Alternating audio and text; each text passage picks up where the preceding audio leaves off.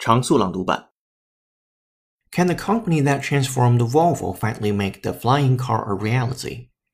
Can you imagine levitating right over traffic and getting to work in a flying car? It seems unlikely to happen anytime soon, but a growing number of companies, including Uber and Airbus, want to change that outlook sooner rather than later.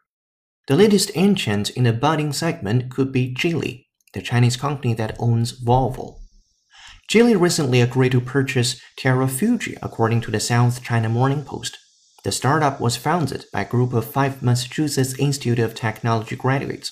Since its inception in 2006, Terrafugia's sole mission has been to make flying cars a reality and bring them to the masses with a relatively affordable price tag. That force can make an object levitate or hover in space. That force can make an object levitate or hover in space.